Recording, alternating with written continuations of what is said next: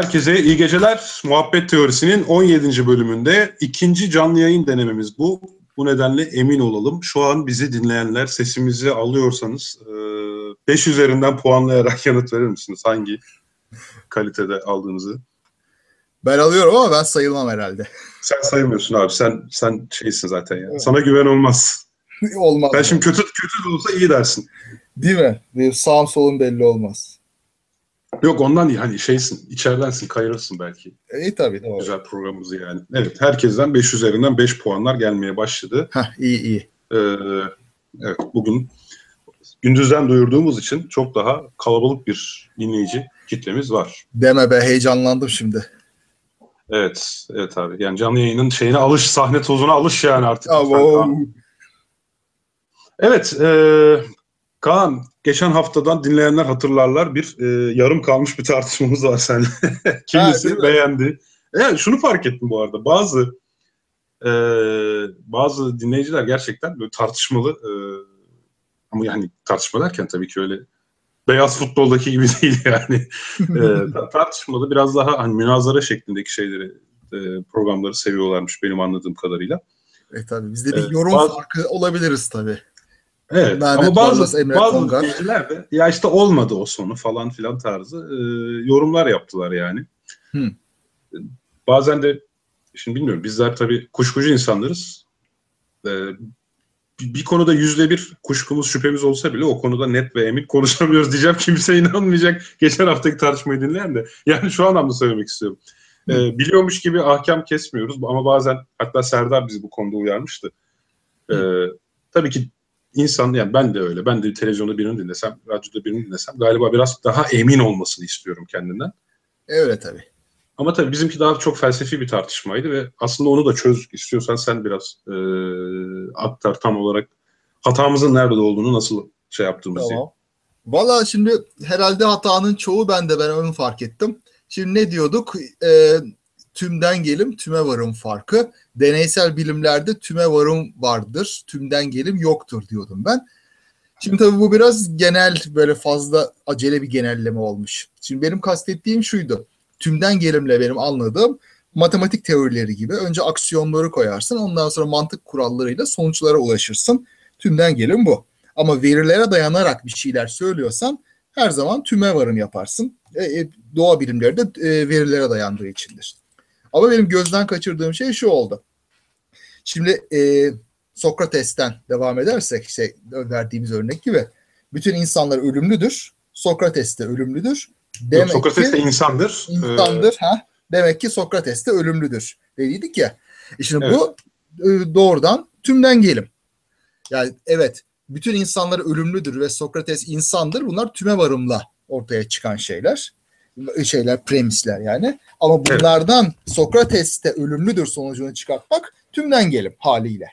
Yani e, başka bir deyişle elbette tüme varım kullanan bilimlerde de tümden gelimin yeri var. İkisi bir, e, beraber evet, var. Kafa karıştıran kısım genelde tümden gelim argümanlarının e, bir bir öncülü, bir öncünün tümel bir argüman olmasından kaynaklanan bir durum var. Burada e, biraz karışmış. Neyse biz kendi aramızda hallettik. E, hatta bazı kaynaklarda çok açıkça matematikteki e, tümden gelimle e, doğa bilimlerindeki aynı değildir diye bayağı açık açık ortaya konmuş. Hatta matematikteki induction yani tüme varım e, tüm, bir tümden gelimsel yöntemdir zaten diye de böyle açık açık e, yazan bazı kaynaklar bulduk. Hı. Siz değerli dinleyicilerimize de haber verelim dedik. Neyse konumuz bu. Peki Kaan, aslında bugünkü konumuza da bir giriş olacak. Sana bir soru sormak istiyorum. Eğer biz dinleyici önünde olmasaydık, yani bu tartışmanın bir izleyicisi olmasaydı, Hı. birbirimizi daha kolay ikna etme ve şansımız olur muydu? Ya da yani bir nokta geldi biz o noktadan sonra muhtemelen birbirimizi pek dinlememeye başladık tamam mı? Yani birbirimizi da, evet. daha çok dinler miydik yani sence? Burada izleyicinin bir etkisi var mıdır ki bugünkü konumuza geçiş yapmak için de şey bir soru olsun bu. Yumuşak geçiş sorusu olsun. Ya vardır tabii. Şimdi ne oluyor? Sen e, birilerinin karşısında konuşurken belli bir pozisyona girdiğinde o pozisyonu biraz savunmaya başlıyorsun o küçük bir ayrımı biraz daha kuvvetli savunuyorsun. O karşındaki de aynı şeyi yapıyor. Böyle böyle bir makas gitgide açılmaya başlıyor. Çünkü artık bir geri dönüş yapmak istemiyorsun o pozisyondan. Hatanı kabul etmek istemiyorsun gibi genel olarak söylüyorum. Ondan sonra tabii eğer kendini kontrol etmiyorsan karşındaki ile böyle bir husumet gibi bir şeye de böyle kaptırıyorsan kendine ıı, alıyor gidiyor tabii böyle. Televizyon programlarında şurada burada hep görüyoruz zaten. Böyle millet uçuyor gidiyor. Neyse biz o duruma gelmedik de. Evet. Bu arada Kezban Saki zaman baskısının etkisi de olabilir demiş. Ee, hiç aklıma gelmemişti. Katılıyorum. Programın biraz sonu olduğu için birbirimizi daha hızlı ikna etme e, sürecine girip daha hızlı bastıra bastıra konuşuyoruz. Öteki tarafta muhtemelen daha çok direnç gösteriyor. Burada biraz etki tepki prensibi de Hı.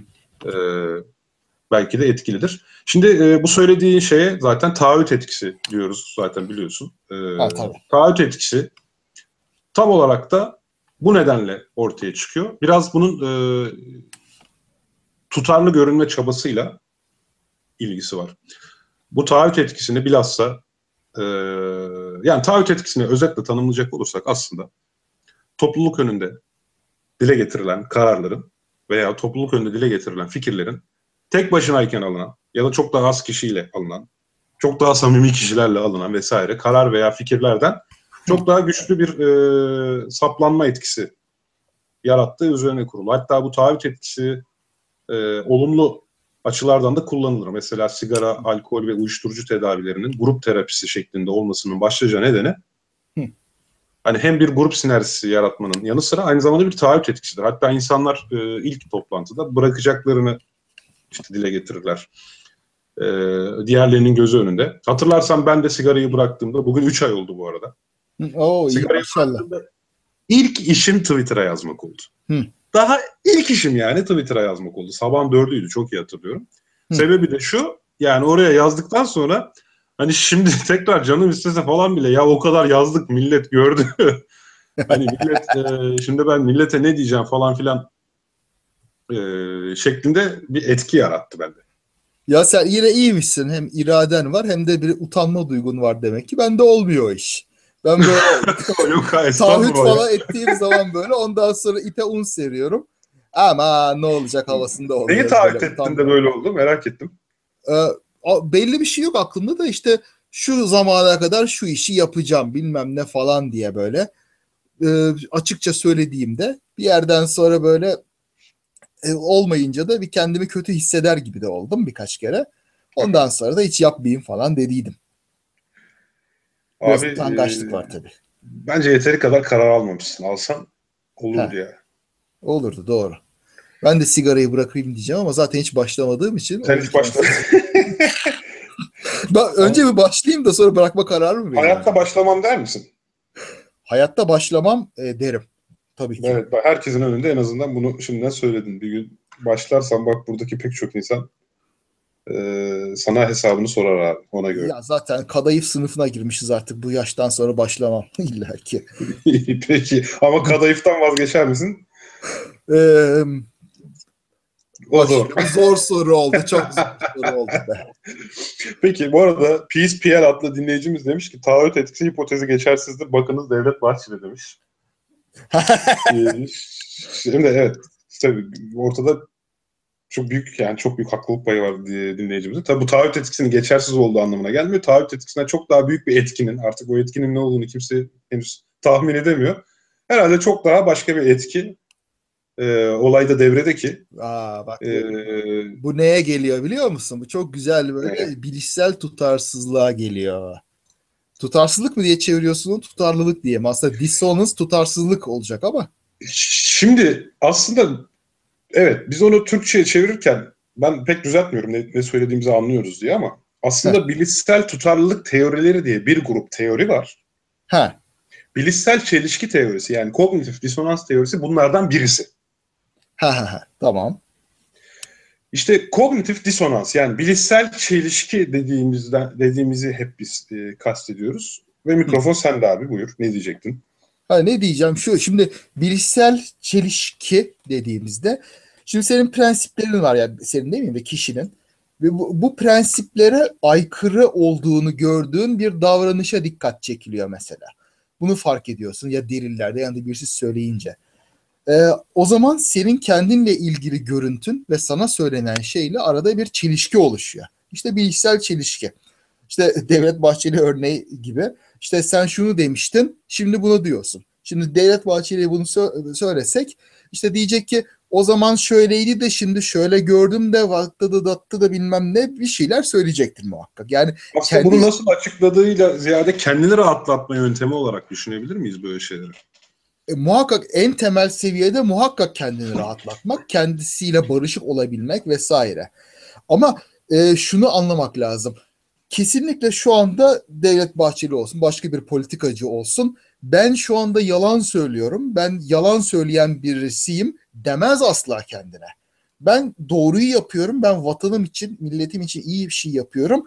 Ben iyi bir insanım. Her zaman budur. Hep herkes için, istisnasız. Abi ben siyasetçiler için siyaset böyle bir şey.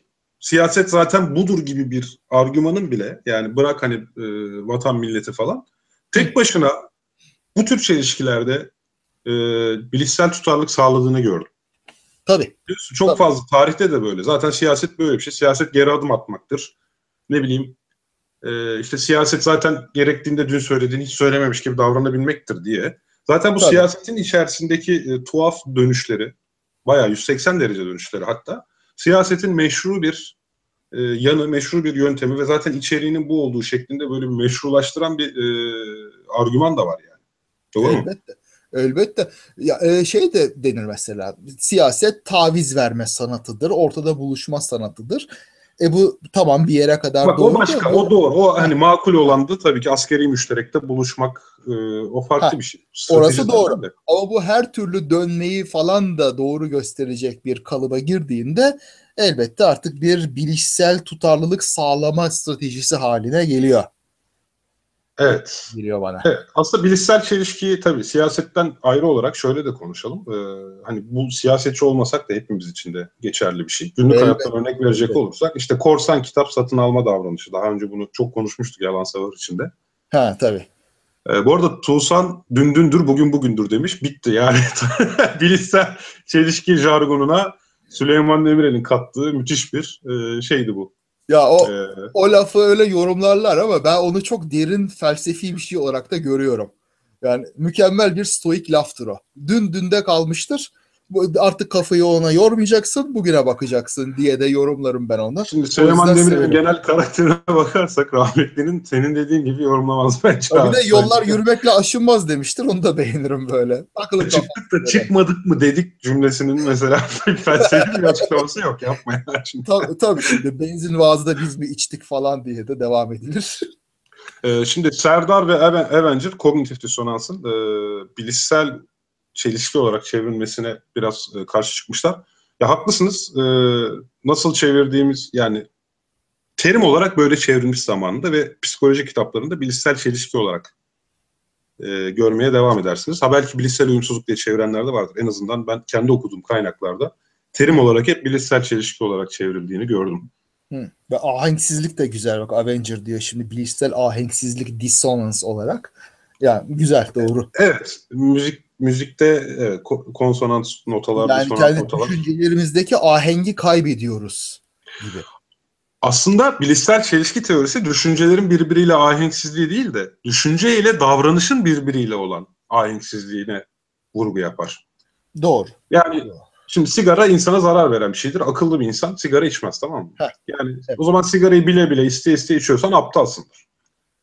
O zaman Heh. ne, yap, ne yapman gerekiyor? Davranışını değiştirmen gerekiyor. Sigara kötü bir şey. Şimdi davranışını değiştiremiyorsan düşünceni değiştirmen lazım. Aslında sigaranın iyi bir şey olduğunu düşünmen lazım. Tabii. Tabii. Ben Tamam. aptal değilim. Ben iyi bir akıllı bir insanım. O zaman sigara... Ama sigara iyi demek ki. Yani Ha, şimdi ya- sigarayı bırakamıyorsam düşüncemi değiştirmek zorundayım. Tamam mı? Ya bir, bir arkadaşım vardı biyoloji uzmanı bayağı da iyidir o konuda. İşte fosur fosur sigara içiyor. Dedim ya içme lan şunu bu zararını biliyorsun bilim adamısın yani sonuçta. İşte böyle çok gayet bilmiş bir edayla işte Kaan dedi ben bu onun risklerini ölçtüm, biçtim. Ondan alacağım zararı hesapladım. Al, alacağım keyfi de hesapladım. Keyif ağır bastığı için içiyorum. Ama nasıl bir otoriter bir tavır. Ben yani, iyi dedim yani. Bu arada haklı olabilir ya. Ya haklı da olabilir. Yani şu anlamda söylüyorum. Bak daha geçen bir vegan vegan tartışması izledim. Vegan linci diye bir şey var. Aramızda vegan dinleyiciler varsa Kezban var galiba. Ee, ya vegan linci diye bir şey var tamam mı? Bir anda böyle hani ya et abi bugüne kadar evrim böyle etmet falan dediğin anda böyle birden bir şey başlıyor tamam mı saldırı. Hmm. Mesela karşıdaki kişi şunu söylemişti. Evrim diyorsun ama evrim seni hani en uzun yaşayacak şekilde değil, kısa sürede en fazla işte hani neslini yayacak şekilde programladı. O yüzden hayvansal protein yiyerek hani daha uzun yaşamıyorsun. Neslini daha iyi yayacak şekilde donanıyorsun. Daha sen bunu bile bilmiyorsun falan filan yazmış. He. Konuya çok giresim geldi ve girdim de zaten şöyle söyledim. Peki uzun yaşamanın daha iyi olduğunu, yani neslini yaymak değil de uzun yaşamanın daha iyi olduğu ahlaki bir kabul değil mi yani? Ee, e, Yani niçin zaten belki bir insan uzun yaşamak değil, neslini daha çok, ya yaşadığı süre içerisinde neslini daha çok yaymak istiyordur. O zaman bu kişi için e, veganlığın baskısını yapmanın bir anlamı yok ki. Veganlık ahlaki bir seçimdir yani. Şey bir seçim Ha. değildir zaten. Akıl yoluyla karar verilmiş bir seçim değildir yani. e, yo yani aklı dışlaması gerekmiyor bence. Ama evet Evet. nihai olarak bir duygusal ve ahlaki bir tercih. Yani hayvan öldürmek istemiyorum veya hayvanların eziyet çekmesini istemiyorum. Bu mantık yoluyla ulaşılacak bir şey değil. Bir prensiplerle, etik Ha, prensiplerle yani evet şey. moral bir tercih, bilimsel bir tercih Tabii. yani bilimsel olarak. Hani o yüzden arkadaşının konuya eğer ben riskleri hesapladım diye girmeseydi de abi ben bu hayatta uzun ve sağlıklı yaşamak ile keyif alarak yaşamak arasında bunları bir tartıya koydum. Keyif alarak yaşamayı tercih ettim deseydi arkadaşının argümanı o kadar sıkıntılı değildi bence. Ya yok şimdi orada keyfi ölçmüyor. Abi, Ölçmüş gibi bir numara çekiyor da ne riski ölçtü ne de keyfi ölçtü. İkisinin de ölçülüp tart- tartılacak hali yok. Orada şey var işte kendi davranışını doğrulama refleksi var. Yani bir disonans açıkça. Da, e, sen Doğru doğru o ayrı mesele yani. Doğru. Sen bunu nasıl yaparsın? İşte ben böyle yaptığım için yapıyorum diye bir kendini doğru gösterme durumu. Yani ben akıllıyım sigarayı da bırakmıyorum. O zaman burada davranışımı madem değiştirmiyorum düşüncemi değiştirmemi bir çıkış yolu bulmalıyım. Düşüncemi değiştirmek için.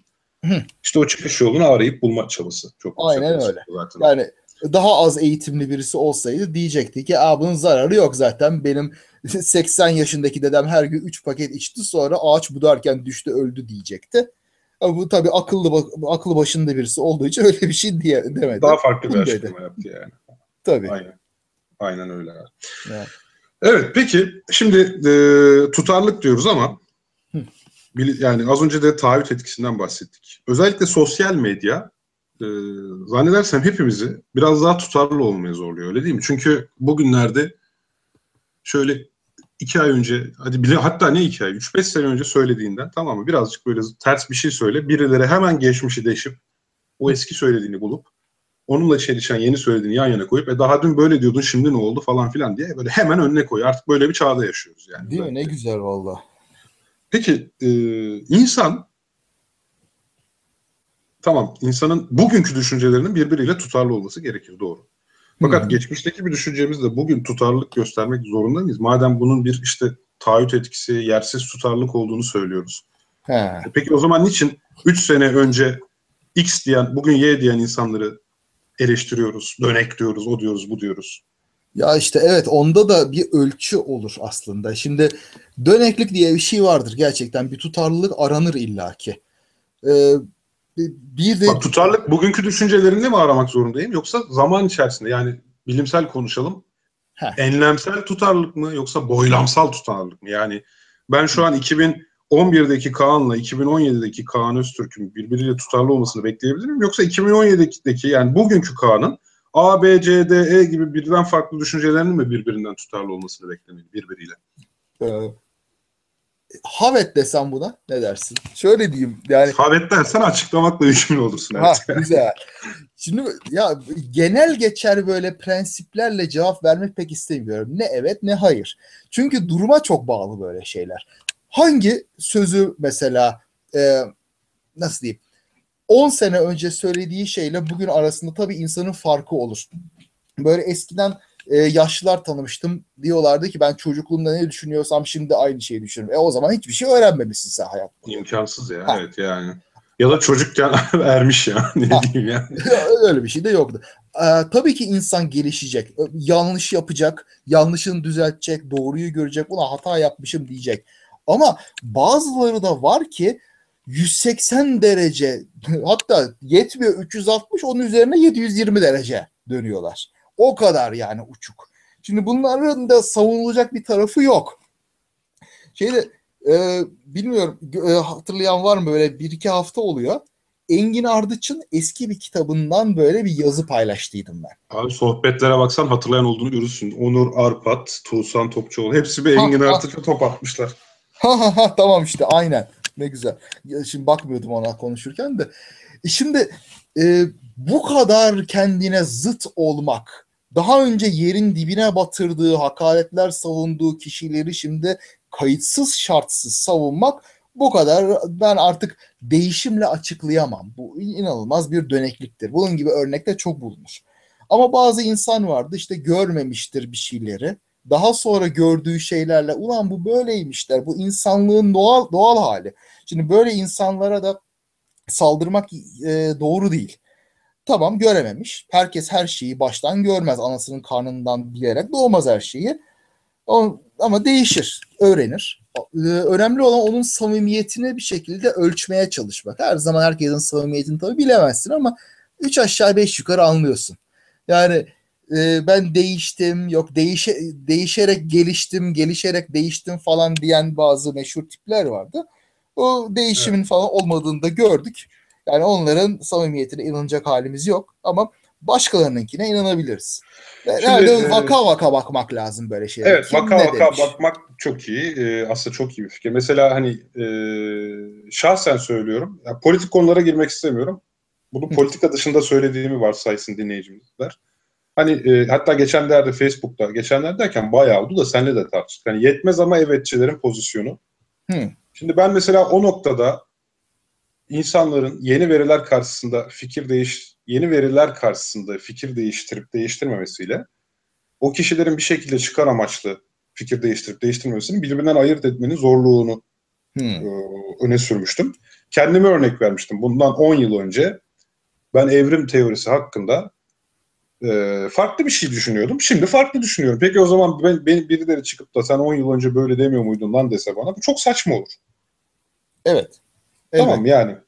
Neden? Çünkü ben bu süre zarfında bir ton kitap okudum, fikir geliştirdim vesaire falan filan. Şimdi fikir e, farklı düşünüyorum. Şimdi bir- birileri çıkıp da ya biz o zaman liberal e, insanlar olarak işte e, iktidarın o zamanki politikaları tamamen bizim liberal düşüncemizle uyumluydu. Doğru. Hı hı. E, öyle mi? Öyle. Ama daha sonradan gördük ki hayır bunları işte araç olarak kullanıp daha otokratik bir yönetim inşa etmeye yolunda gittiler. Bu yüzden artık karşıyız dedikleri zaman burada ben hala mesela bu tarz bir argüman öne süren bir kimseye sus ulan o zaman yapacaktın ne yapacaktın denmesini e, rasyonel yani akıllı bir insana e, yakıştıramıyorum aslında mesela. Ee, prensip olarak haklısın ama bu özel durumda ben bir şerh koyacağım. Şöyle ki o zamanlar böyle "Aa, bu insanlar iyidir, iyi şeyler yapacaklar diyenler işte ben siyaset bilinciyim, ben çok iyi bilirim Türk siyasetini, herkesi çok iyi tanırım diyen tiplerdi. Aslında çok Peki- güzel bir ayrım yaptım burada. Burada bir teşvik, insentif var değil mi? Yani siyasette insentif dediğimiz bir durum var. Hatta bugün dönek diye çok kızdığımız insanlar zamanında belli başlı örgütlere acayip destek veriyorlardı. Teşvik ediyorlardı insanları da onlara inanmaları için. Değil mi? Hı hı. Bugünse böyle birden inanılmaz böyle onlar evil'mış gibi böyle şeytanmış gibi söylemde bulunuyorlar. E kardeşim sen bugün e, şeytan dediğin çok kötü noktaya koyduğun e, kimselerin imajını parlatıyordun daha dün. Evet. Öyle değil mi? Yani. Tamam işte böyle bir durumda o zaman bunu fikir değiştirme değil de böyle sanki e, bir yerde bir çıkar vardı artık o çıkar kalmadı gibi görme eğiliminde oluyoruz ve yüksek olasılıkla da haklı oluyoruz galiba. Belki öyle çıkar olmayabilir de işte ön yargılara takılmış olmak. Şimdi e, bu grubu destekleyen, özgürlük adına destekleyenlerin ortak tarafı eski durumun özgürlük e, karşıtı olduğu konusundaki görüşleriydi ve haklılardı da. Evet özgürlükler biraz zayıftı. Ama bu özgürlüklerin genişlemesinin bu gruptan bu gruptan pardon yanlış kelime bu gruptan gelemeyeceğini görmüş olmaları lazımdı siyaset bilimci birikimleriyle. O açıdan yani basit bir hata falan diye göremiyorum böyle bir şeyi. Ee, eski ön yargılar takılmışlık olarak görüyorum. İlla ki çıkar için demek istemiyorum. Çünkü şu anda o pozisyonda olup e, gayet kötü durumda şimdi kendini bulan pek çok kişi de var. Yetmez ama evetçiler. Evet, evet, evet. Neyse yani politikaya girmekten tabii ki kaçınamıyoruz böyle bir konu konuşurken. Tabii. Görmeleri lazım da kısmına katılmadığımı söyleyeceğim sadece. Kimseden her, her şeyin doğrusunu, geleceğe dönük üstelik bir şeyi hani her konuda seninle aynı tehdidi görmesini bekleyebiliriz. İnsanlar farklı düşünebilirler, farklı verilere dayanabilirler. Saire saire yani. Öyle oluyor. Ama tabii şunu evet. da söylemem lazım. Bugünkü halimizin tek sorumlusu yetmez ama evetçilerdir, pis liberallerdir, kahrolsun hepsi demek de işi artık e, aşırıya kaçırmak. Evet, Bu, burada aslında bir e, bir günah keçisi ilan etme durumu söz konusu. Çok sıklıkla yaptığımız bir şey. Şimdi madem ona da gelelim. E, bu da aslında bilişsel tutarlılığın bir sonucu. Hani bunu yapan ben olamam, burada avlanan ben olamam, kesin şudur gibi. Biraz da e, buna psikolojide yükleme hatası diyoruz. E, en temel yükleme hatası, hatta temel yükleme hatasıdır onun adı. E, basic Attribution Error. E, o da şudur. Bilhassa e, eğer ki mağdur bizsek durumu koşullara yükleyip mağdur bir başkası ise durumu o kişinin şahsına yüklemek. Yani sınavda biz başarısız olduysak sınav çok zordu. Sevmediğimiz bir insan başarısız olduysa o zaten yapamaz. Gibi. Ya da illaki şey olmak zorunda değil başarısızlık olmak zorunda değil. Tam tersi başarı da söz konusu olduğu zaman kişi kendisi başarıyorsa çalıştım kazandım.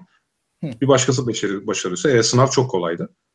ya da direkt bizzat kişinin kendisi üzerinden başardığı zaman kendi başarısı olarak görmesi, başarısızlık olarak gördüğü zaman hoca bana taktı demesi falan. Yani tabii, tabii. E, tüm bunlar işte temel e, yükleme hatası. Galiba e, biraz tabii burada artık işi yetmez ama evetten çıkaralım da herhangi bir hususta böyle çok temel bir sorumlu bulup e, o sorumlunun kendisine yüklemek bütün durumu. Genelde böyle bir temel yükleme hatasına hani koşulları etkisini dikkate almadan yapmak. Aslında bu tarihte çok sık yapılır. Hemen geçmişten işte İsmet İnönü o zaman böyle yapmıştı. Arkadaş yani durumu koşullara bakalım. Bugün aynı koşullarda sen olsan nasıl davranacaktın kısmı hiç ele almadan. Hı. Ee, özellikle bu işte anakronik biçimde çok yapılır. Geçmişe dönük olarak. E, doğru. Bir e, şuraya bir araya gireyim. İlteriş Bey e, benim söylediklerimin ad hominem örneği olduğunu e, söylüyor. O konuda e, bir şey söyleyeyim. E, şu açıdan. E, yapamayacağını görmeliydiler. Bu ekibin e, özgürlük getiremeyeceğini görmeliydiler dememin ad hominem olduğunu ve safsata olduğunu söylüyor.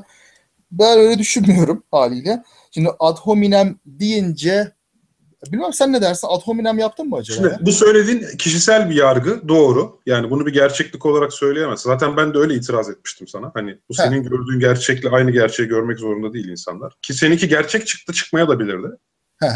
Ki ya ben sonra da şey derdim ya ben o zaman böyle düşünüyordum ama hani bugün He. böyle değil. Ama bu et hominem değildir. Yani dur benim bu yaptığın et hominem değil. Benim yetmez ama evetçilere değil AKP'ye et hominem yaptığımı e, iddia ediyor yanlış anlamadım. İkisini de et hominem yapmadın. Yani et hominem değil konu. Ee, ama e, bence işte orada dinleyicimizin de karşı çıkmaya çalıştığı şey hani orada bir kişisel yargıyı genel geçer bir ifadeymiş gibi öne sürdüğünü söylemek istiyor galiba. Ama zaten ben söylemiştim. Sen de kabul ettin onu. Orayı geçtik yani. Tamam o olabilir. Ama yani demek istediğim şuydu. Geçmişteki düşünce tarzlarına, bakışlarına bakarak yani bir Bayezci düşünce tarzıyla geçmişten ders alarak bunu yapamayacaklarını görmek o kadar da bir siyaset bilimci için hadi ben olmasam da zor olmasa gerek demek istemiştim. Yani evet işte onlar hep şahsi öngörüler oluyor. Evet. Ee, bir başkası da adamlar siyaset bilimci arkadaş sen fizikçisin sen nasıl neyi doğru öngördün ki derdi tam tersi olsaydı yani bugün. Evet. Yani şunu var ben Türkiye'de hiçbir şeyin öngörüldüğü biçimde ilerlediğine inanmıyorum zaten. Evet. Ee, yani bir gariptir yani, diye doğru. Kim söylerdi ki 15 Temmuz gecesi öyle bir şey yaşanacak yani. Hmm. Veya kim derdi ki bundan işte 3 yıl önce bambaşka bir şey yaşanacak. Kim derdi ki 7 Haziran'da öyle bir seçim olacak ama bu Kasım'da bunun tekrarı olacak falan. Zaten pek gerçekten hiç öngörülemez biçimde ilerliyor. Acayip sıçramalar. Buna ne diyorsunuz siz fizikçiler? Düzensizlikler mi? Irregularities mi ne yani? Kaos bildiğin kaos kardeşim. Bildiğin kaos. Yani zaten Aynen. Türkiye'de çoğunlukla siyaset bu şekilde ilerlediği için net bir öngörü yapmak bence zor. Ama tabii o zaman ya şimdi bu muhabbet teorisi artık zaten açık bir eskisi gibi açık bilim değil sadece bilim konuşmuyoruz. Hani o zaman şey Cumhuriyet Gazetesi'nin meşhur reklamları da vardı. Tehlikenin farkında mısınız vesaire falan filan diye. Hani evet. gerçekten herkes geleceğe yönelik bir projeksiyon ortaya koymaya çalışıyordu. Hı hı. Ee, yani bir şekilde işte birileri haklı çıktı. Bu çok deterministik zincirle sonucunda neden sonuçla gerçekten buraya varacağı belli miydi? Bence orası tartışılır. Burası Türkiye çok Hmm. işte noktasal e, şeyler çok şey değiştirebiliyor bence. Şahıslar bile çok şey değiştirebiliyor yani. Belki. Ama Montaigne de der ki böyle insan e, olaylarında, insanlarla ilgili olaylarda fazla derin düşünmek doğru değildir. Yani gayet basit düşüncelerle de her şeyi açıklayabilirsin der. Yani o, o yüzden de gerçekten de de Hanon'un usturası var abi. Ben onu çok severim. Aptallıkla açıklayabileceği bir şeye niyet arama boşu boşuna diye.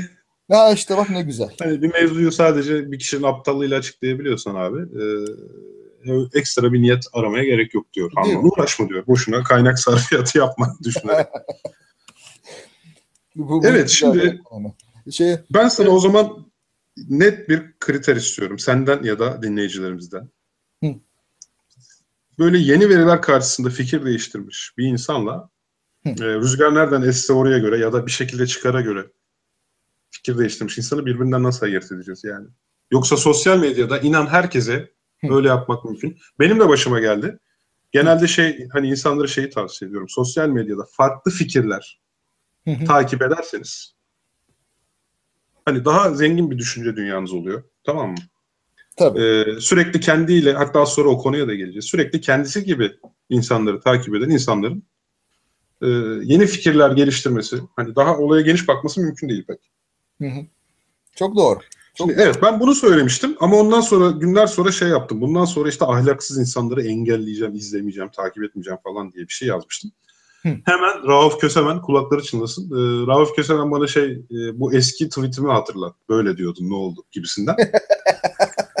Tabii Şimdi benim o gün onu yazmamın nedeni şeydi. Adamın birisi bana sıra sana da gelecek merak etme diyerek bayağı bildiğin tehdit etti. Oha. Bildiğin tehditle karşılaştım. Herifi engelledim. Yani bırak da artık böyle adamı takip etmeyeyim, ettirmeyeyim yani. Hani eee, onu söyledim ben de. Yani evet biraz şey yapmışım fazla ahlaksız vesaire diyerek hani çok sert çıkmışım ama hani başıma da gerçekten böyle bir şey geldi ve ben de engelledim. Bunun üzerine yazdım. Ya güzel Diye. kardeşim, şey var şimdi farklı fikirleri takip edersin de fikir olmayan şeyleri takip etmek için de kendimizi zorlamamalıyız ya. Şimdi Twitter dediğin şeyin içinde iyisi, yeni akit süper. Bugün Gambiya Başkanı şey yazmış ya. Ha. İşte bir küçücük bir Müslüman ülkeye bile tahammül edemediler falan yazmış Ya, akit ya. yani Valla işte al ne güzel kognitif dissonans şeyin işte neydi ahenksizlik biliş, bilişsel ahenksizlik ne güzel örneği. burada bilişsel bir şey yok bence abi geç ya neyse. Yani işte bir şekilde hep Müslümanlar haklı olmak zorunda ya o şekilde. Seçimi kaybetti gitmedi ama yine artık dış düşmanlar bu açıdan çok iyidir her gitti zaman. gitti bu arada gitti. İşte Sürgün göndermişler. Evet. Sürgün oldu. Yanında artık neler götürdüyse bilmiyoruz onu da. Kasayı boşaltıp gitmiş abi. İlla. En son okuduğum haber oydu. Yani Ee, Gambiya'nın kasasında artık ne varsa işte beşi bir yerdeleri götürmüştür. Yani kendi, muhtemelen bu tür liderlerin kendi zenginlikleri oluyor abi. Halk fakir olsa da bir Evet, şekilde. Tabii. Ne olursa olsun birkaç milyonluk halkın bile olsa onları soyarak dolduruyorsun Ya kasayı. herkesten bir dolar alsan abi 3 milyon dolar yapar yani. Ha, al işte değil mi? 3 milyonsa Gambiya'nın nüfusu bilmiyorum şu anda. Şimdi Yani- abi bu sosyal medya izolasyon meselesi önemli. Ha, öncelikle evet bir, hem insanlardan hem senden şey istemiştim. Ee, bunun bir demarcation yani ayrım, burada bir ayrım problemi var. Biz yeni veriler karşısında fikir değiştiren bir insanla rüzgar nereye eserse sırtını oraya dönen insanı nasıl ayırt edeceğiz birbirinden sizce? Yani bunun net bir yanıtı var diye söylemiyorum. Fikir olarak soruyorum. Ee, Benim Bakalım dinleyicilerden cevap veren var mı? Hah, güzel valla. Ee. Onları beklerken ben kendi fikrimi söyleyeyim. Ee, Şimdi bir kere çıkarı var mı? Yani bu fikir değişiminden sonra ne bileyim bir e, yandaş gazetede köşe kapmış mı?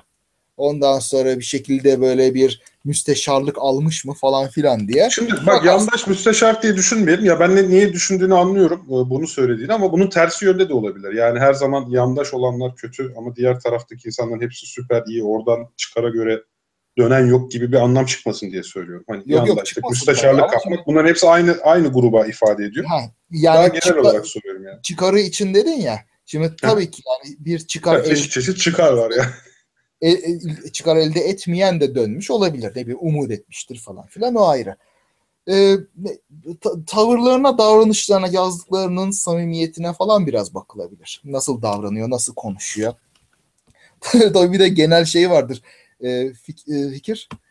Birisi karşı taraftan senin kampına geçtiyse gerçeği görmüş aydınlanmıştır. Senden karşı tarafa gittiyse beyni yıkanmış haindir. Bir de o var falandır filandır. Al sana demarcation. Doğru söylüyorsun. Peki bu bu tabii e, demark yani bu ardından bakanın demarkasyonu. Ha, e, evet. Gidenle gelene birisi şey Ömer Hodo şey demiş. İnsanlığın çıkarını düşünüyor mu yoksa kendi egosuyla mı yarışıyor? Buradan ayırt edebiliriz. Bu genel bir kriter olmaz. Bazı konular için olsa da e, Tabii. başka başka Belki işte mantıklı bir açıklamayla e, o zaman şöyleydi bilmiyordum. Şimdi bunları bunları gördüm gibi bir Evet. şey olabilir. Mehtap Akbaş da öyle söylemiş. Demiş ki neden düşüncesini değiştirdiğini mantıklı bir şekilde açıklayıp savunmaya başladığı argümanın fikrini altını doldurabiliyorsa daha inandırıcı buluyor. Ya çoğu zaman bu arada sorma imkanı olmuyor. Böyle insanlara abi sen böyle diyordun ne oldu dediğin zaman engelliyorsun. Evet. Engelliyorsa engelliyorsa seni evet bu orada kötü bir dönüşüm vardır. Mesela ben bana soran herkese şey açıklama yapmaya çalışıyorum. Hı. Ee, böyle kendim fikir değiştirdiğim zaman falan. Tabii. Ee, ya mesela geçenlerde böyle manyak bir post truth zinciri yaptım. Sonunda e, işte Ceyda Karan itiraz etti falan filan. Hı. Ee, sonunda da şey yazdım. Hani şu an bir şey diyemiyorum ama tüm bu yazdıklarımdan yarın vazgeçebilirim galiba yazdım yani. Hani bu kadar. Zaten kuşkucu veya bilim bilim insanı olan bir insanın yeni veriler karşısında. Kolaylıkla gerekirse kolaylıkla vazgeçebilmesi gerekir yani. E, öyle. İşte abi bir yere kadar. En azından neden vazgeçtiğini böyle iyi bir şekilde açıklayabilmek mühim herhalde. Çünkü bugün bunu diyorum yarın öbürünü diyeceğim diyen birine de güven olmaz tabii. Ee, sağ ol. Ça Çağlar Deniz Ata şey demiş, e, temel prensip, ya o daha çok kişiye odaklanmış.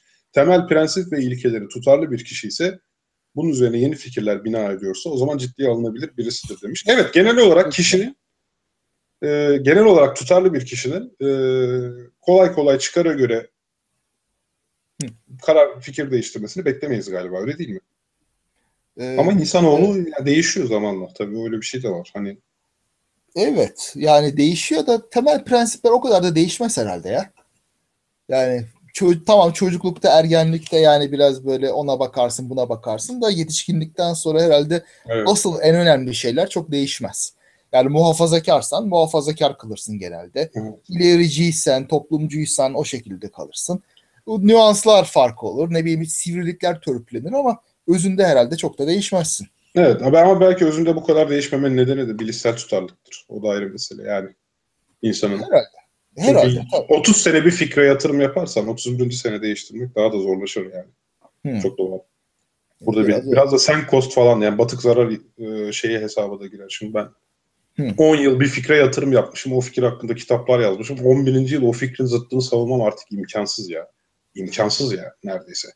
E, doğru Çok söylüyorsun. İşte doğru söylüyorsun. İşte işin bir sorunu da şu. İnsanlara hatalarını gösterdiğinde gayet somut delillerle kabul etmemelerinin altında yatan sorun da biraz da bu.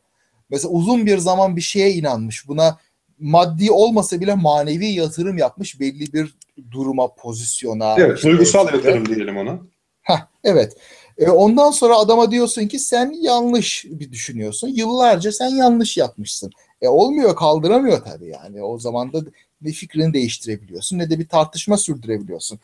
Eğer biraz e, kıvrak zekalı bir insansa neden bu pozisyonda olduğunu somut delillere rağmen bin dereden su getirerek anlatmaya çalışıyor. Ama hemen Sadece hemen de bulur abi. İnsanlar merak etme hemen o somut şeyleri bulur. Hiç olmadı işte hamaset devreye girer, duygulara atıf yapar falan filan. Yani bu arada bizim bizim sohbet kanalımıza bile troll geldi abi. İsmet Tek kanalıma abone olursanız ilk 10 kişiye sistemde oyun vereceğim beyler abone olun hemen sistemde. He. Farkında değil beyler yazdığı için linç edecek şimdi ya. Ondan sonra yani şeyde de e, biliyorsun böyle yalan savar yazılarımızda falan da bunun derdini çok çekiyoruz. Şey yapamıyorsun pek fikir değiştiremiyorsun bir konuya çok fazla angaje olanların fikrine çok böyle inanmış olanların fikrine. E İşte tabii abi- tabii. Şimdi ben astrologlarla mesela hiç, hiçbir astroloğu iknaya çalışmam. Çok saçma. Yani benim asıl derdim okuyucudur, izleyicidir, dinleyicidir yani. Çünkü ben nasıl kendini 20 yıldır astrolog olarak tanımlamış. O konuda kitaplar yazmış falan filan. Benim bu insana hani e, su gibi açık şekilde bir şey göstersem bile fikir değiştirmesi neredeyse imkansız. Yani neredeyse diyorum çünkü değiştiren var. Mesela e, Serdar Başaran Erik von Daniken ha pardon. Erik von Daniken okuyup sonra ne saçmaymış diyebiliriz demiş. Şeye atıf yapmış. Bütün yalan savar yazarlarını buradan açıklıyorum. Gençliğinde, çocukluğunda Erik von Daniken, Saadettin Teksoy falan gibi şeyleri var. Favori takip ettiği insanlar var. Ona Oo valla ben böyle o 14-15 yaşında neler okuyordum böyle ruh ve madde yayınları, bilinmeyen komedisi, işte duyu dışı algılama, işte 6 derste telepati yeteneğinizi geliştirin. 8 derste astral seyahat yapın falan gibi kitaplarım vardı. Yaptın mı abi astral seyahat? ya denedim de uykuya dalmışım ondan sonra ne yaptım hatırlamıyorum. Şey değil mi yani deniyorsun ben yapamıyorum demek ki diyorsun. Herkes öyle dediği için şey devam Yok, ediyor. ben, ben yapamadıysam yoktur öyle bir şey yani. O zaman öyle diyor muydun? Yok ya. ya. Herhalde şey diyordum işte ya ben yapamıyorum ya niye yapamıyorum ya falan halinde Yani oluyor. muhtemelen. Çünkü yapanların böyle ağız sulandırıcı öyküleri anlatılıyor oluyor hikaye. Ya öyle, öyle anlatıyorlar ki zaten kitaplar falan böyle böyle gümüş bir kordonla bağlısın da kendine yukarıdan bakıyorsun da gezegenlere uçuyorsun. da Allah! yani 14-15 yaşında birisinin bunlara kapılmaması mümkün değil. Böyle ne kadar heyecanlı bir şey. Ama bu herhalde genel olarak dünyayı merak etmenin parçası. Yani dünya nasıl işliyor, ne var ilginç şeyler falan diye. Ona da bakıyorsun. Başka şeye de bakıyorsun. E ondan sonra gel fiziği, biyolojiyi falan fark edince ulan bu daha mantıklı diyorsun. Ona dönüyorsun. Unutuyorsun öncekileri. Gayet Aslında normal şeye de benziyor. Hani doğuştan hepimizde animizm vardır. Mesela bebekler ilk önce her şeyi canlı birer nesneymiş gibi e, düşünmeye başlar. İşte başına sehpaya vurur, sehpayı döversin. Uf oldu ben ona uf yaptım Aa, tabii. falan. Bebek susar, intikamı alınmış gibi.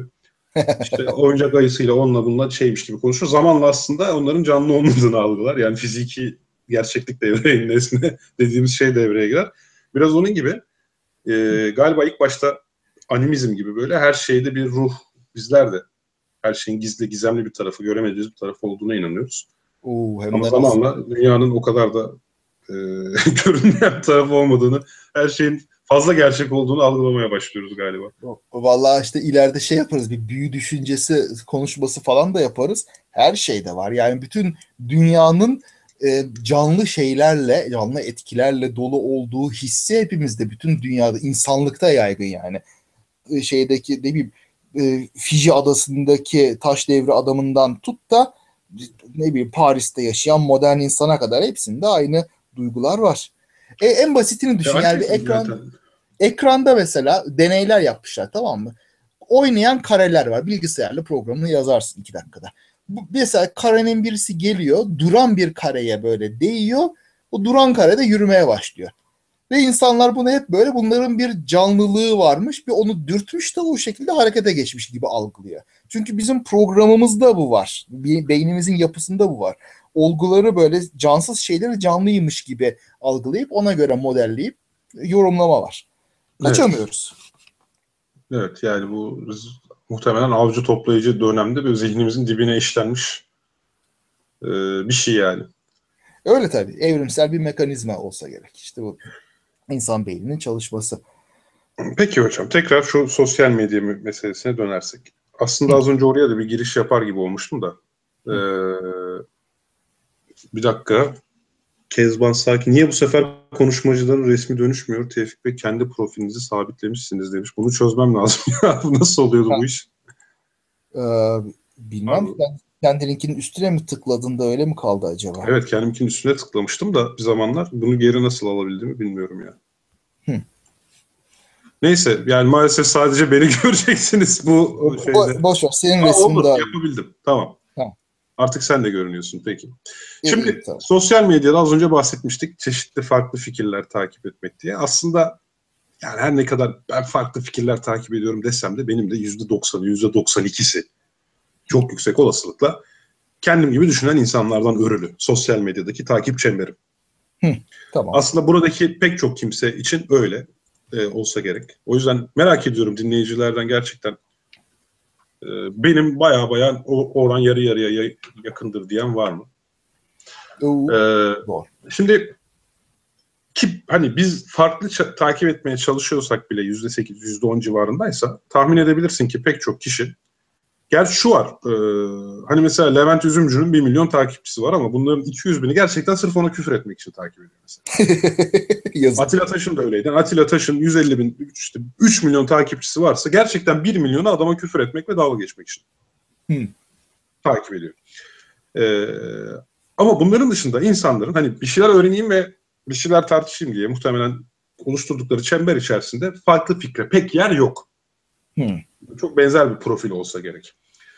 Böyle olduğu zaman tabii sahte hele ki Facebook için diyeyim Twitter çok daha açık bir ortamda Facebook gibi kapalı bir ortamda birisi inanılmaz mesela yanlış bir düşünce dile getiriyor ama altında işte herkes beğeniyor bunu altında helal olsun kanka Hı. ağzına sağlık falan filan hatta onun aldığını çok daha ileriye götürerek evet hatta işte bunları geberteceksin öldüreceksin falan diye yani özellikle şiddet söylemleri için söylüyorum. Hı. Zannedersem işte bunlar zamanla gerçekten hem şiddeti meşrulaştırıyor hem hani böyle akıl almaz bazen karşılaştığımızda şaşırdığımız bir nefret var. Hı. Bu her iki tarafta da her tarafta var. Yani kimseyi niteleyerek söylemiyorum.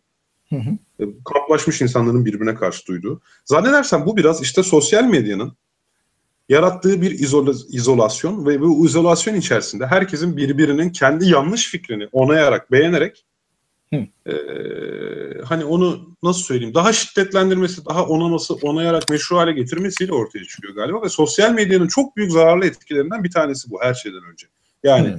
senin takip ettiğin insanların %95'i seni onaylıyor. Ya burada aslında bir confirmation bias var galiba deyip topu sana atıyorum. Bir teyit yanılgısı var diye. İlla ki var. Şimdi şöyle var. Ee, bir şey bir tartışmaya giriyoruz diyelim. Ondan sonra görüyorum ben senin birisiyle tartıştığını. Ben de katılıyorum. Böyle sana destek veriyorum.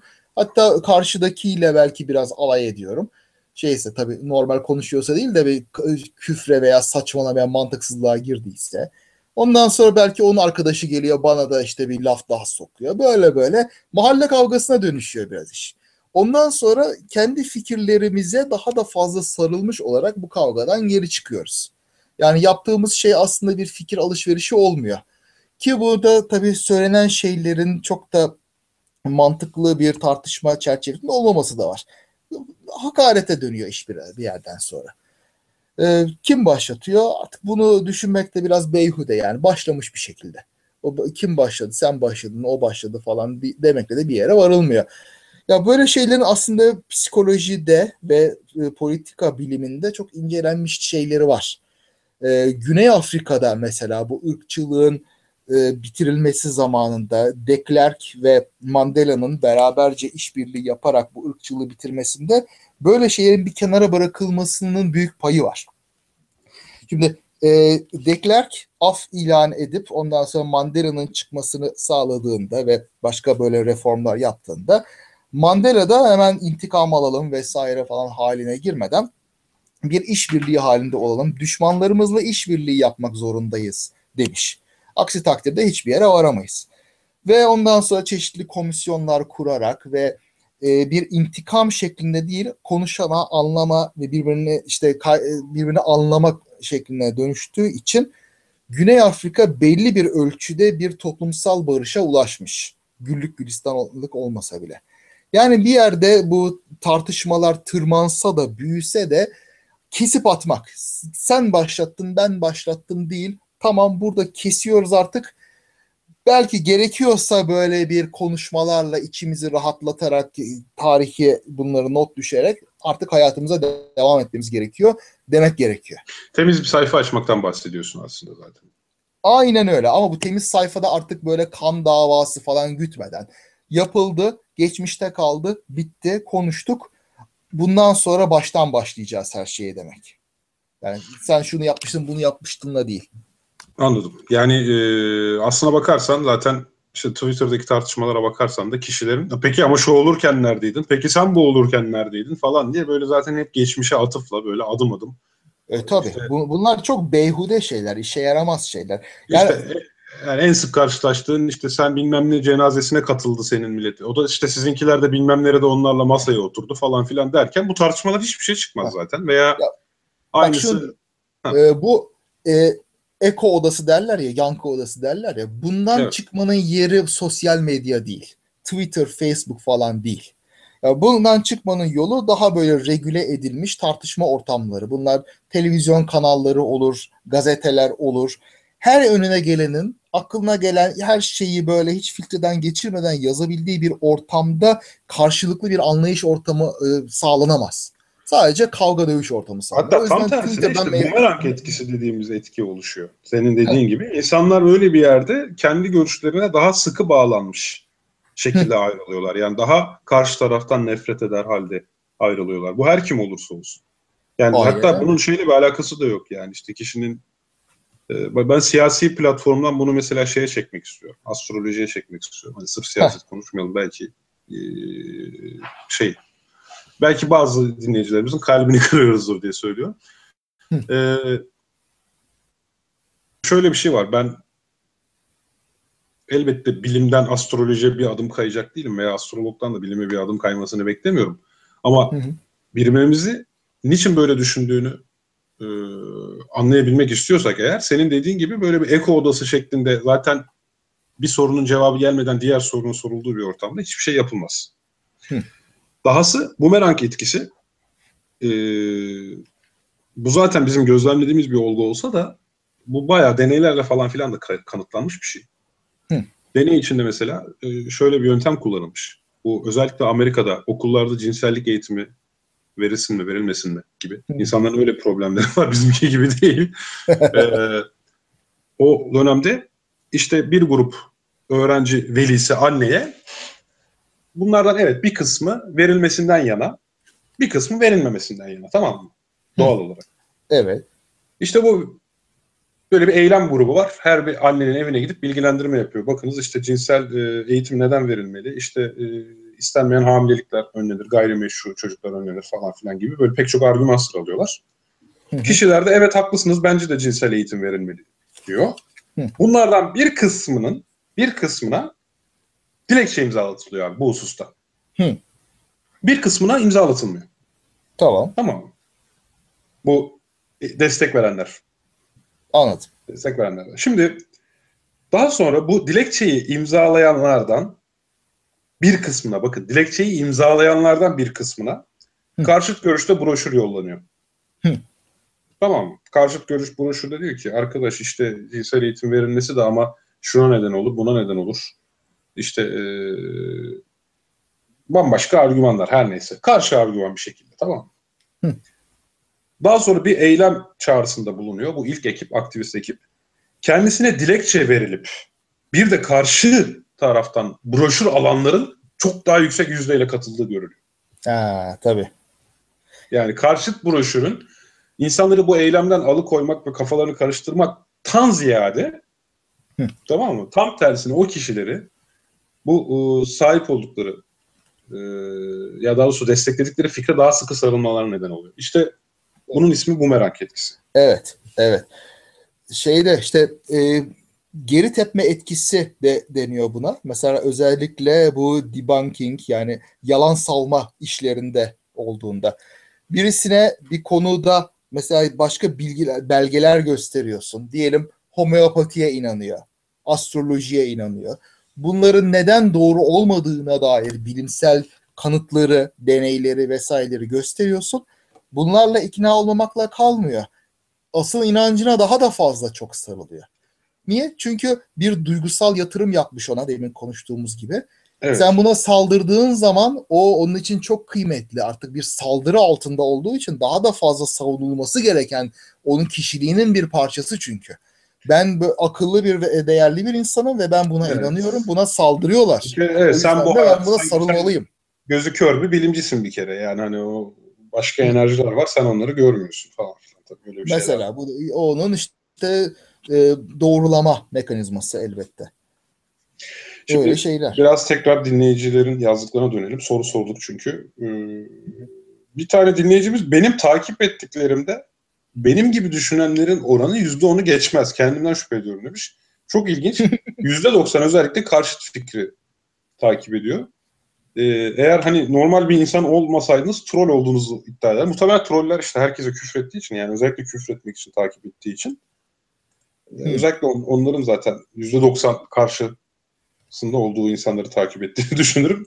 Hı. Ee, dalga geçmek için Edip Yüksel'i takip ediyorum demiş birisi. Ben tamam kim olduğunu anladım şu an. Neyse boş ver bunu okumasak daha iyiymiş. Yarın bir gün. Gerçi Rütük, Rütük yönetiminde değiliz ya boş ver. Ee, Serdar Başeymez konuya katkıda bulunmuş. Kamplaşma arttıkça nefret artıyor. Nefret arttıkça kamplaşma ve izolasyon artıyor. Evet burada bir kısır döngü var. Aslında eco rule da yani o kısır döngünün bir ifadesi öyle değil mi bir anlamda da? E, muhakkak tabii. Yani bir Ee, makas açılıyor sürekli. Yani insanlar konuşmaz oldukça sadece birbirlerine laf sokmak, hakaret etmek için başkasıyla temas kurdukça e tabii o düşmanlık da artıyor ve makas gitgide birbirine uzaklaşıyor. Uçurum oluşuyor yani. O yüzden de aslında yani böyle herkesin aklına geldiği anda hemen bir laf gönderebileceği mecralarla uğraşmamak lazım. Ya Yani ben evet, çok güzel tarafı- şey okumuştum. Yani burada elitist bir şey söylemek istemiyorum. Ama şu bir gerçek. Herkesi bizimle aynı kutuya yazıyor diye bizimle aynı düzeyde tartışıyor zannediyoruz. Tamam mı? Hı, yani. Ya Twitter öyle bir ortam. Hatta işte bazen şeyi fark ediyorum. Tartıştığım kişi 12 yaşında belki. Hı, değil mi? Ya tam sen burada da yaşa dayalı bir ayrımcılık yapmak istemiyorum. Lanet olsun politik doğruculuğa ya. şey yani e, tabii ki 12 yaşında birisi de benimle iyi tartışabilir de. Yani kastettiğim şey şu. Hı. Ya karşı taraf bir taş atıyor kuyuya. Hı. Sen o taşı gerçekten cidden çok o da düşünerek e, seni kadar düşünerek attı zannediyorsun da öyle değil yani. Aklına gelen ilk şeyi söylemiş oluyor. Sen bir de buna bir ton açıklama yapmaya çalışıyorsun yani. E yani tabii. Tabii. Oldu mu? Oldu mu? politik doğru doğru politik olarak doğru konuştum mu bilmiyorum. Neyse. Yani sonuçta eğitimli olanla olmayan bir değil. Bunun politik doğruculuğu yok. Yani o açıdan haklısın tabii ki. Yani 12 yaşında olmaz da 32 yaşında olur ama ilkokuldan sonra eline kitap almamıştır. Hiçbir şeyi derinlikle düşünmemiştir. Aynı şey. İşte yine bence yani. politik olarak yanlış bir şey söyledin yani ilkokuldan sonra yani kitap almak mıdır tek gelişme yolu diyeceğim yok şaka şaka tamam yani. Değildir. Evet, peki değildir. Ama sonuçta başkasının fikirlerini, yani dünyadaki fikirleri anlamak, ufkunu açmak için en iyi, en verimli yol odur. O yani demek istediğim böyle evet başka fikirleri takip edelim. De başka bakış açılarını.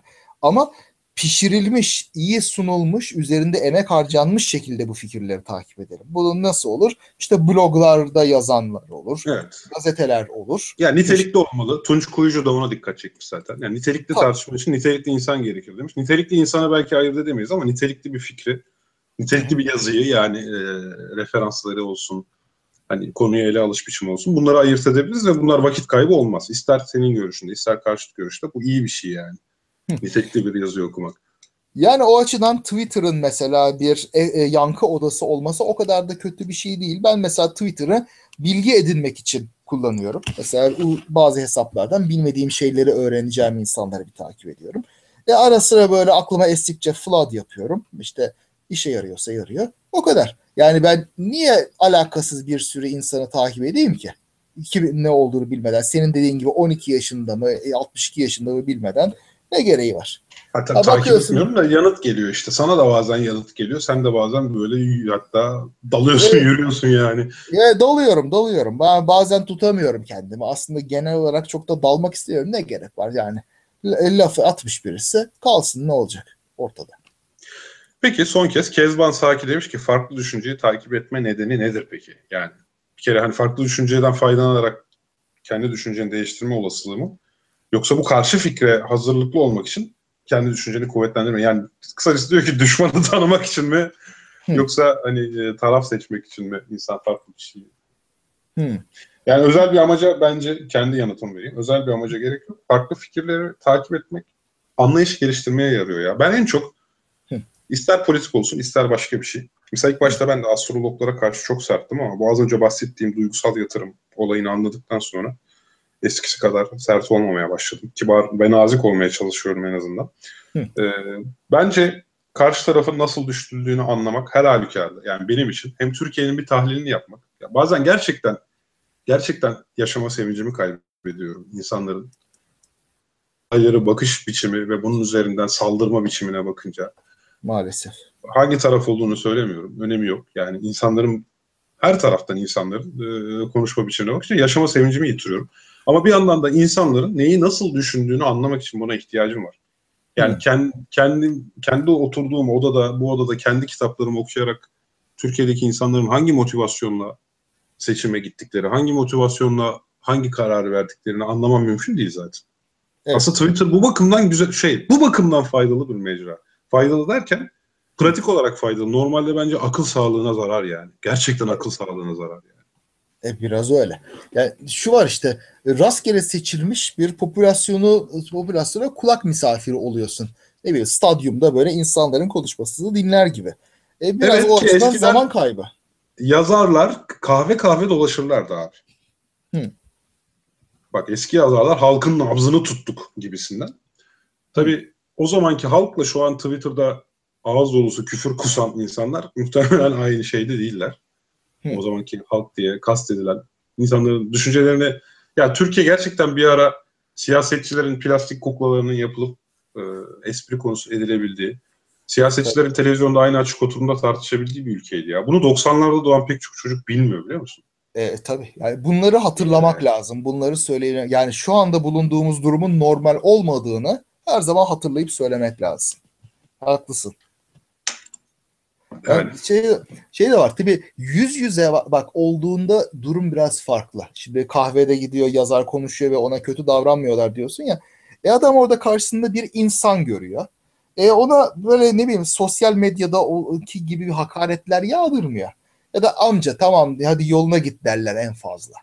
Ama şimdi sosyal medyada sen bir insanla yüz yüze değilsin. O zaman söylediğin lafın e, yaptığı etkiyi hissedemiyorsun. O, o büyük bir fark yaratıyor elbette. evet. Bir de tabii anonim kimlikler falan filan meselesi var.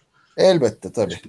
Tarafından. Ya da gerçekten paralı botlar, çalışanlar, troller falan filan var. Bunlar da Türkiye'nin gerçekleri maalesef. Hayır, Evet tabii. Çok doğru. Evet Kaan, zannedersem bir programın daha sonuna geldik. Evet, evet valla. Ne çabuk. Aa bir saat geçmiş bile ya. Ya bir saat oldu bile şu an. Kaç dakika Vay be. ben sana söyleyeyim. Ee, Bir, aa bir saat olmuş gerçekten. Ben hani bir saate yaklaştık diye söylemiştim onu. Bayağı bir saat, iki dakika saymış benim saatim.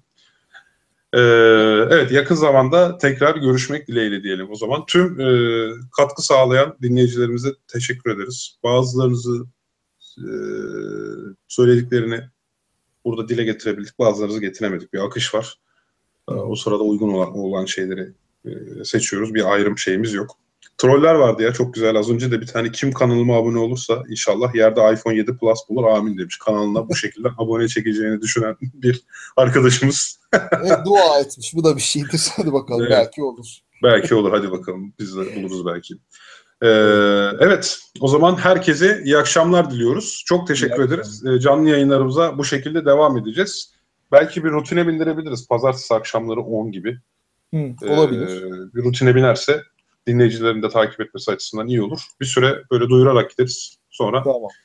belki düzene oturturuz. Bakalım. Be- belki pazartesi akşam olmaz da ben ihtiyar olduğum için erken yatıyorum. Belki başka bir Ha. hafta sonu akşam falan olursa bakarız artık konuşuruz bir ayrı. bir saat akine çekeriz ya. Yaş Aa, indirim yok. O da olur. O da güzel olur. Tamam, Peki. Haydi herkese iyi geceler. İyi geceler. Allah'a ısmarladık. Güle güle. Peki şimdi bunu nereden kapatacağım? Bunlar da giriyor kayda. Haydi iyi akşamlar. Daha fazla bilgi edinmek isteyenler Tarihi Osmanlı Mecmuası'nın 3. cüzünün 1912. sayfasına bakabilirler efendim.